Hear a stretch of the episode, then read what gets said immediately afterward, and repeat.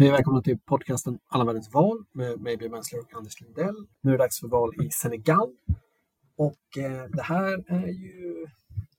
Det är ett val, skulle jag säga, Anders, jag säga rätt om jag har fel, men som känns som att liksom, det är en upptrappning mot en eventuellt väldigt eh, våldsam situation. Ja, det, det, är väl det man kan befara. Senegal, eh, det kan man väl komma in på, men Senegal är ju verkligen en, har ju varit en liksom stabil ö i, ett, i det ganska stormiga havet som är Västafrikas eh, demokratier och alltid liksom betraktas lite som så här bäst i klassen.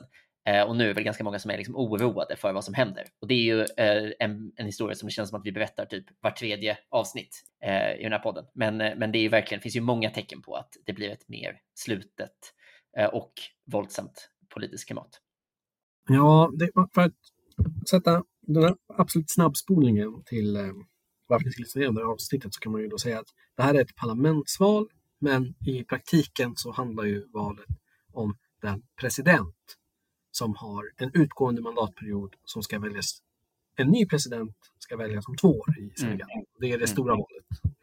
Men eh, det här valet handlar väldigt, väldigt mycket om kommer den presidenten som sitter nu, som inte får köra igen, försöka köra igen ändå. Mm. Precis. Ska vi börja med att bara placera Senegal då, lite geografiskt och politiskt och sådär. Ja, eh, min koppling till Senegal, som många män av min generation, kvinnor också för den delen, är ju från fotbolls-VM 2002, mm. Senegal slog ut Sverige. Så därför har man alltid haft bra koll på vart Senegal ligger. Och det ligger liksom längst västerut i Afrika. Vi har varit i grannlandet alldeles nyss och gjort ett avsnitt om Gambia, eller hur Anders? Ja, precis. Som ju ligger insprängt i Senegal, med Senegal på alla sidor. Man är typ hälften så stort som Sverige, landet, och mm. man är dubbelt så många personer ungefär. Nej, det är man inte. Man är typ 16 miljoner. Ja, 17. Det uppskattas det. 17 drygt tror jag mm. Det är svårt att veta. Dakar, som är huvudstaden, det, ligger, det är liksom den västligaste staden i hela Afrika, vilket jag tycker är lite coolt.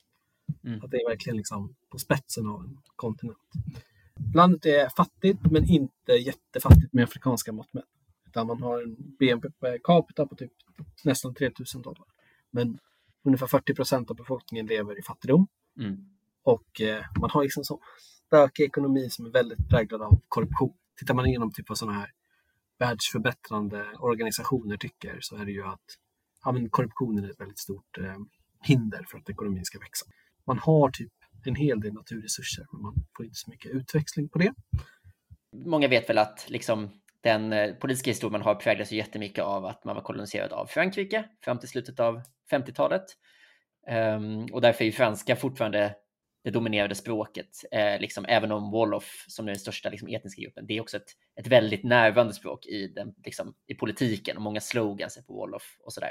Från 60 ungefär så har man varit ett självständigt land med ungefär de gränser man har idag, förutom en kort eh, federation med just Gambia. Som jag för. Man har alltså en ja, men lite dryg 60-årig självständig historia. Ja, till skillnad från väldigt många andra afrikanska länder så har man aldrig haft en militärkupp. Precis, och inte heller en, någon period av liksom extremt hårt ehm, eh, liksom auktoritärt styre, utan den, liksom, det som var deras första, vad ska man säga, de här frihetskämpen som blir landets första president, eh, Leopold Senghor, han var liksom ganska speciell på så vis att om man, om man sa så här, den klassiska bilden av en sån eh, frihetskämpe som blir despot, det är ju, det är typ Robert Mugabe, en så superrevolutionär som sen blir superautokrat. Medan Senghor var liksom varken eller. Han var liksom en väldigt fransk tillvänd politiker som fick sin utbildning i Frankrike, var väldigt liksom intresserad av Frankrike, tyckte typ inte att eh, de afrikanska kolonierna skulle bli självständiga från Frankrike, utan snarare verka inom någon slags fransk federation. Eh, så det var liksom lite motvilligt som han ledde ett helt och hållet självständigt Senegal, för han tyckte att det hade varit bättre att ha liksom en större kraft man var en del av.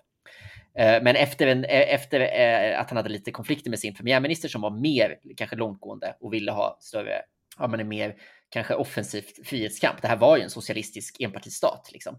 eller kanske en mer offensiv liksom socialistisk politik och så.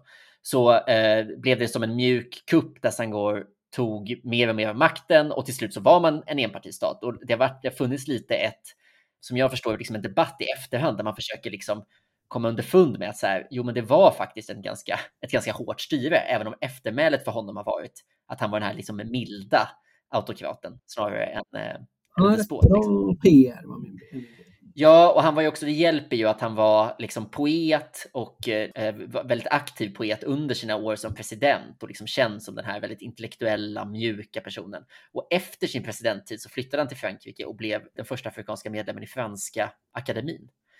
Så att eh, han är ju liksom, eh, han har ju verkligen haft ett, ett rykte om sig som är liksom väldigt mycket bättre än andra revolutionärer som blir despoter, även om det kanske inte är 100% välförtjänt. Allt. Han körde i alla fall på fram till 80. Därefter så lämnade han över till en handvald, säger man väl, handpicked efterträdare som hette Abdou Diouf.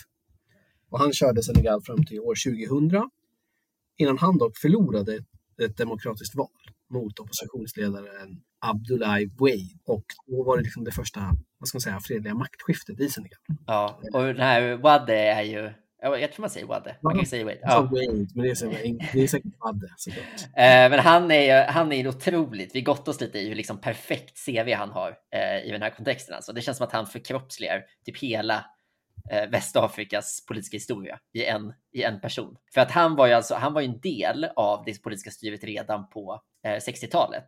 Och eh, när Senegal började liksom demokratiseras, då gjorde man det med ett superkontrollerat flerpartisystem som byggde på att det skulle finnas tre partier. Ett socialistiskt som var det första partiet, eh, ett kommunistiskt och ett liberalt. Och eh, Wade liksom mer eller mindre bad om tillåtelse att få starta det liberala partiet. Så att han Att det var det liksom, som fanns kvar. ja, han liksom, han liksom gled liksom lite långsamt ut, så att han var liksom inte en oppositionell från början, utan gled ut och sen hade han 20 år då i drygt 20 år i opposition innan han tog över. Och när han tog över makten eh, år 2000, han är ju född 1926, så han, han var ju redan då eh, 74 år eh, och, och började då en period i, med ungefär 10 år av, eh, av att styra landet. Ja, han körde ju fram till 2012. Mm. Han försökte köra en tredje mandatperiod då, som går lite emot liksom... Ja, det blev tjall om det helt enkelt. Det var, och hans ambitiösa vicepresident, Macky Sall, han vann då. Och han är president nu. Och eh, han är nu den som anklagas för att vilja köra en tredje period, han själv. Precis, eh, nu hoppar vi fram långt, men det är en väldigt eh, intressant liksom, ironi här, att det, det som eventuellt kan bli SALs fall är exakt samma sak som det som gjorde att han blev vald. Alltså att han, Sal var ju eh, premiärminister under Wadde och blev sen eh, petad för att de typ, alltså det verkar ju när man läser om det väldigt mycket som att det handlade om att han var en för stark och prominent person liksom. Så han blev, han blev liksom petad eh, och då blev han istället talman i parlamentet och då började Wadde hålla på med liksom reglerna för Eh, hur länge den fick sitta och så för att på något sätt eh, kringskära hans, hans position. Så att det var en väldigt tydlig eh, spricka i, i det, det här partiet och det liberala partiet eh, som båda var medlemmar i. Eh, som gjorde att, eh, att Sall helt enkelt gick ut, startade ett eget parti och kandiderade mot sin gamla mentor. Så det var ju, det- känns lite filmiskt, valet, eh, presidentvalet 2012 i eh, Senegal. Ja, men och det här blir då att, ska man säga, att från Senghor, Diouf, Vadde och Sall, så det är fyra män och de är ju liksom senegalesisk politik på något sätt. Alltså, Mm. Det finns liksom partiväsendet och så runt omkring detta är ju vad det är. Som många i de här länderna så är det ju verkligen så personer som verkligen dominerar politiken. Och Ja, och det känns också som att man, det, det brukar ju vara att när vi har de här att det är väldigt liksom instabila och många små partier. Det är väl visserligen här, men det känns som att det ändå finns en tradition. Alltså man hade det här liksom styrda eh, trepartisystemet länge och det har ändå generellt funnits ganska eh, tröga, eh, stora koalitioner bakom de här kandidaterna. Men det finns ju, det, det har ju ännu inte, eftersom liksom alla spelare idag kommer från det här gamla liberala partiet och socialistpartiet har ju liksom mer eller mindre imploderat och försvunnit från att ha varit först och först enda lagliga partiet, sen det extremt dominerande partiet och sen om, omkring millennieskiftet liksom helt utraderats. Eh, så att det gör ju att nästan alla eh, politiska krafter idag kommer ju från det gamla liberala partiet. Så att det finns liksom ingen tradition av ett liksom, ideologiskt flerpartisystem eh, på det sättet. Jag tror att det enda som finns, det finns någon typ av islamistiskt parti som det finns i många, i många länder i Västafrika. Men det är liksom det enda som kanske har en supertydlig annan ideologisk ingång egentligen. jag tyck, när jag läser på om det här så slår det mig hur jag tycker att det är väldigt likt många av grannländerna som vi har gått igenom. Det är oerhört personpräglat och ofta är det folk som har varit med väldigt, väldigt länge i politiken. I, i så här extremt unga länder. Precis. det är ju, länderna är ju, landet är ju yngre än många av dess toppolitiker. Det är, det är ju intressant. Ska vi eh, damma av liksom systemet så att vi har satt det på plats en gång Ja, för det kan vi göra och sen kan vi då ta, vad heter det, det som har hänt de senaste åren bara lite snabbt efter det kanske. Det politiska systemet då i Senegal är ju att det är en republik och presidenten har ju då mycket makt och en stor betydelse och eh, precis som du har sagt så domineras ju det här valet som är ett parlamentsval väldigt mycket av hur man förhåller sig till presidenten och hur presidenten förhåller sig till oppositionen. Eh, men det finns ju också ett parlament och det är en nationalförsamling med 165 platser och de här väljs i ett blandat eh, system så att alltså både i någon typ av i majoritetsval i distrikten, eller departementen som det heter eh, på franska. Eh, sen så också några eh, som väljs proportionerligt på, med nationella listor. Det som är lite intressant, som jag inte vet om vi har sett förut, jag tror bara att vi har läst om det i system som folk nyligen har haft och sådär, precis avslutat, det är att man har alltså first past the post, men det är inte enmansvalkretsar nödvändigtvis. Så det kan vara så att det finns liksom två eller tre platser på spel i en valkrets, men det är ändå så att partiet med flest röster får alla platserna. Så att, eh, och, det har vi inte sett på förut. Och det, det, innebär ju att den klassiska liksom 1.0-effekten av ett eh, majoritetsvalsystem är ju att det gynnar stora partier. Det här gynnar ju ännu större utsträckning stora partier. Du får en ännu större marginal eh, mellan eh, rösterna och liksom, utfallet i antalet platser med ett sånt här system. Det gör att man får väldigt decisive eh, val hela tiden. Och man kan säga att det parlamentet som vi har nu så fick eh, den sittande presidenten Macky Salls parti fick 49 procent, alltså precis under hälften. Man har 125 av de här 165 platserna. Så att det är liksom en extremt stark majoritet för presidenten och det är då inte så konstigt eh, med tanke på det här. De flesta länder vi stöter på så är ju oftast så är ju landsbygden politiskt överrepresenterad i nästan mm. alla system. Och det var, jag tror att det var värst i Japan. Just det. Mm. Men här blir det ju tvärtom, att storstäderna kommer ju vara politiskt jätte, jätte, jätteviktiga vinna. Just det, eller vänta varför blir det så? Jo, just det, för att där blir det en ännu större, den effekten är ännu större. Vinner du Dakar så tar du ju alla platser i Dakar. Mm, precis. Det är liksom otroligt vilken sving det blir. Ja, och, eh, sen har man då eh, nyligen infört att det är 15 av de här 165, vilket är också då ganska stor andel, är liksom utlandsröster, så man har gett diasporan en, en större eh, plats nyligen. Och sen har man då 60 platser som väljs proportionerligt med nationella Eh, listor helt enkelt. Alltså där man helt enkelt försöker få någon slags jämn fördelning. Så det här är ett, det här är ett system som är eh, vanligt i, i världen. Det är ju liksom på många sätt det system som finns i Tyskland och, och Japan som vi nämnde och så. Eh, men då med den här egenheten att man har eh, extremt eh, en, en, stor sving åt det största partiet i eh, valkretsarna.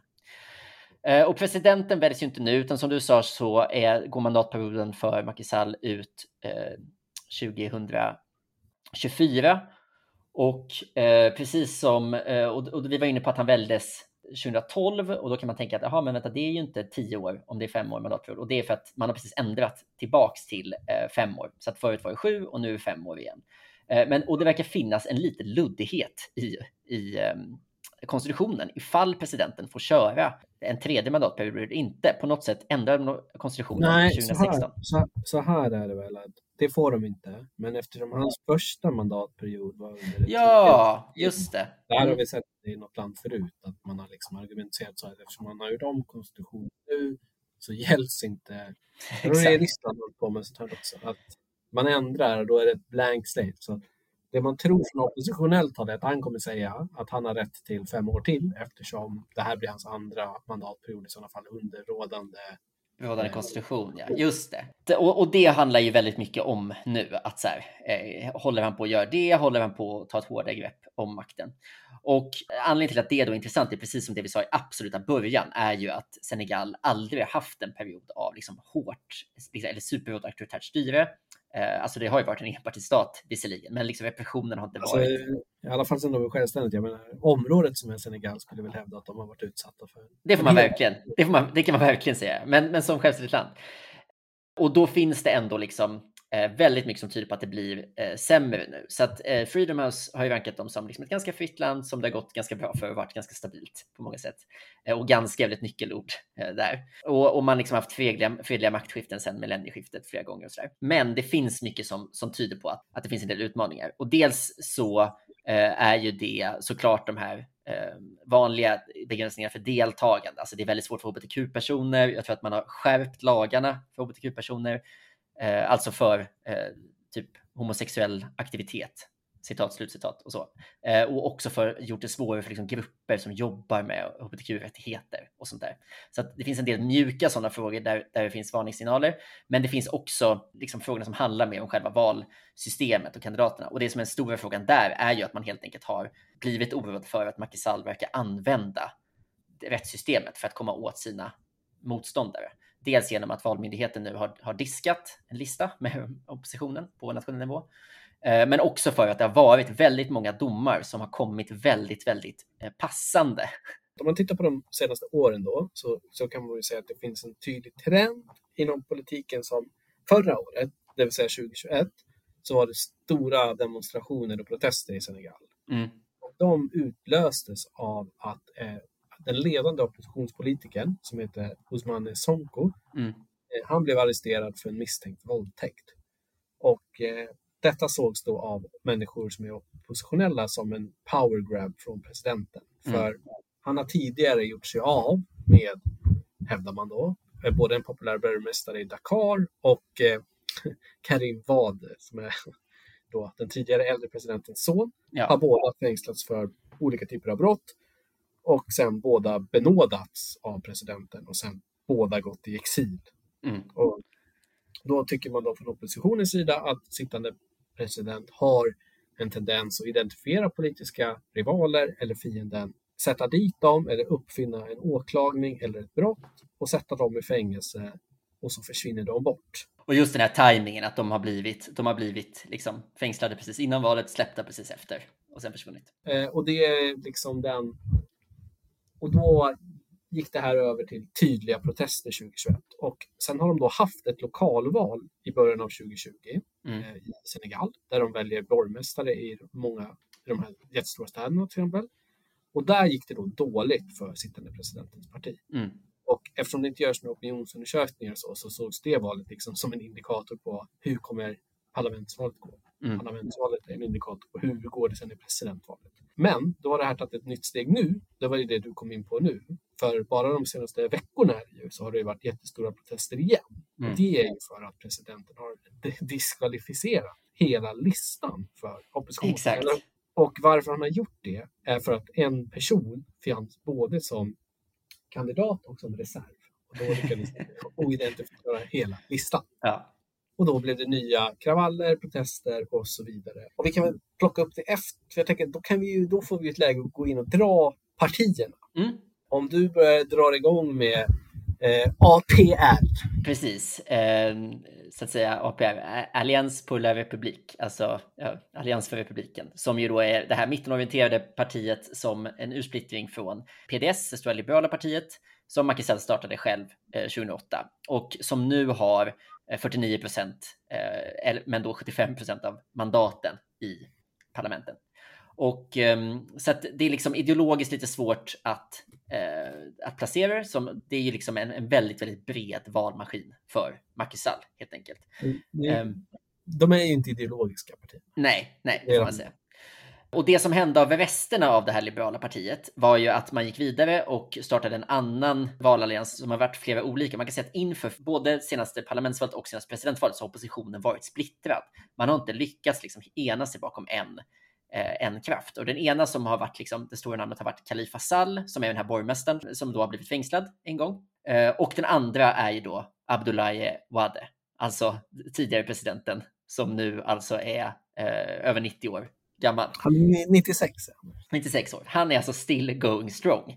Eh, och på grund av att man inte kunde enas om ifall han skulle vara liksom, eh, huvudkandidaten eller inte, för han tyckte, tycker fortfarande att han, han har i sig, så har det varit en splittrad opposition. Men nu inför det här valet så har oppositionen lyckats ena sig i en lista. Och det gör att hans parti, eh, Manko Watu Senegal, eh, som är då alliansen som drivs av Liberala partiet, Eh, de har startat en koalition som heter Wallo Senegal, där man då har fått med sig hela den gamla oppositionen, så att säga.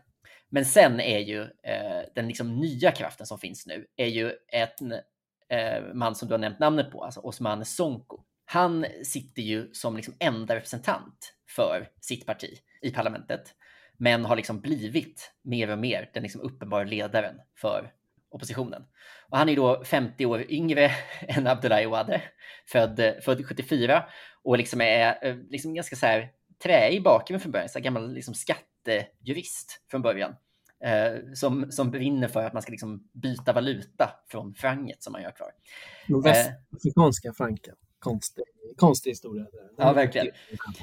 Men hans, han har liksom samlat fler och fler, trots att han är ensam för sitt parti, så har han samlat en större och större opposition eh, bakom sig i, i sin eh, valallians som heter Yewi Askan We, som eh, på Wolof ska betyda typ Free the people, eller liksom befria folket. Eh, och han har liksom, så att han seglar upp mer och mer som den som folk tror kommer vara den huvudsakliga utmanaren om två år i presidentvalet. Eh, han har dessutom lyckats blidga Wade så pass mycket att, att eh, de har en gemensam allians. Så att nu är det mer eller mindre så att alla partier utom APR, då, eh, Macky Salls Allians för republiken, alla andra verkar vara i ett paraply mot dem. Ja, men då kommer vi då till den här listincidenten. Ja. För då förbjuder man då, den här, då lyckas liksom de här domstolarna få den här listan ogiltigförklarad. Domstolarna är ju då tajt med presidenten. Men då blir ju inte partierna ogiltigförklarade, utan det är bara den här listan. Men mm. eftersom politiken är så hårt knutet till personerna, mm. så om inte de här namnen finns på valsedeln, då faller ju hela grejen. Ja. Så att det är ett väldigt mäktigt vapen att kunna diskvalificera den här listan. Då pågår det nu som jag förstår det och jag har verkligen inte fattat allt. Det här är en diskussion inom oppositionen. Hur ska man göra? Ska man bojkotta eller ska mm. man ställa upp? Och det lutar ut att man tänker ställa upp ändå. Ja, jag tycker också att det verkar så. Jag har inte, jag har inte sett några, liksom, något definitivt. Liksom. Man får nästan, när man, när man läser om det, får nästan bilden att så här, det är inte helt Nej, det verkar inte klart. Och som sagt, det, ju, det har ju varit en, en, upptrappning av protesterna. Så att först var det ju några protester som, som liksom förbjöds och då blev det protester mot att protesterna hade förbjudits liksom, i mitten på juni. Och det var ju de allra största där liksom flera personer dog och så där. Så det har ju verkligen varit en, en ganska kaotisk vår och, och sommar här för. Ja, det är väldigt dramatiskt skede i deras politik och mycket så internationella artiklar de senaste åren om Senegal handlar mycket om det här att liksom, ja, men demokratin är hotad i ett land som har tidigare varit demokratiskt föregångsland. Mm. Fast, nu kan inte jag allt om afrikansk demokrati såklart inte, men jag tycker att vi har läst på om länder som verkar mer demokratiska än Senegal, tydligt. Så att, ja. att de skulle vara en tydlig forerunner för demokrati. Jag, jag köper inte det. Jag tycker det känns men det är inte, Nej, det känns ju bara som att man var liksom lite mindre odemokratisk eh, under en lång period. Men sen är det väl just att man ganska tidigt, jag tror att man också, att man, eh, att just skiftet år 2000 tror jag många betraktade som väldigt, väldigt positivt. Att man liksom bytte från en, en regim som hade suttit i liksom 40 år och lyckades göra det på ett, på ett smidigt eh, och icke-våldsamt sätt. Liksom. Eh, sen är det väl en annan, det andra som är oroande är ju det här när, vi, när skiftet sker inom en person också. Alltså att det har väl funnits ett jättestort hopp till Macky Sall som liksom ju kommer upp, jätt, inte så mycket som ideolog som jag har tolkat utan mer som en så här, väldigt så här, uppfattas som en väldigt kompetent och liksom tydlig eh, person som haft olika ministerposter och sådär och som är så här, nej men nu, lite som att han satte ner foten mot en allt mer auktoritär ledare och tog över själv. Och nu verkar han ju göra mer eller mindre samma sak själv. Men det här är väl exakt samma som det var i Gambia, eller? Att ja. han som blev president var igen, kom inifrån och var liksom, jag kommer bara genomföra det. Det var liksom ett... Det är väldigt, det är likt Gambia, det är också likt Benin, där vi också haft lite samma. Det, precis. Om man tycker att det är ett spännande faktum att liksom makt korrumperar, då, då tycker man att Senegal är en fascinerande historia. Ja, eller avslöjar brukar man väl säga. Ja, verkligen. Ja, men så, så är det val till helgen och det är väl vad vi har att säga. Vi har ingen aning om hur det kommer gå. Vi har ingen aning om det kommer bojkottas eller ställas upp och så vidare. Nej, precis. Väldigt intressant. Och sen blir det val igen om två år då, som ju säkert blir superintressant. Ja.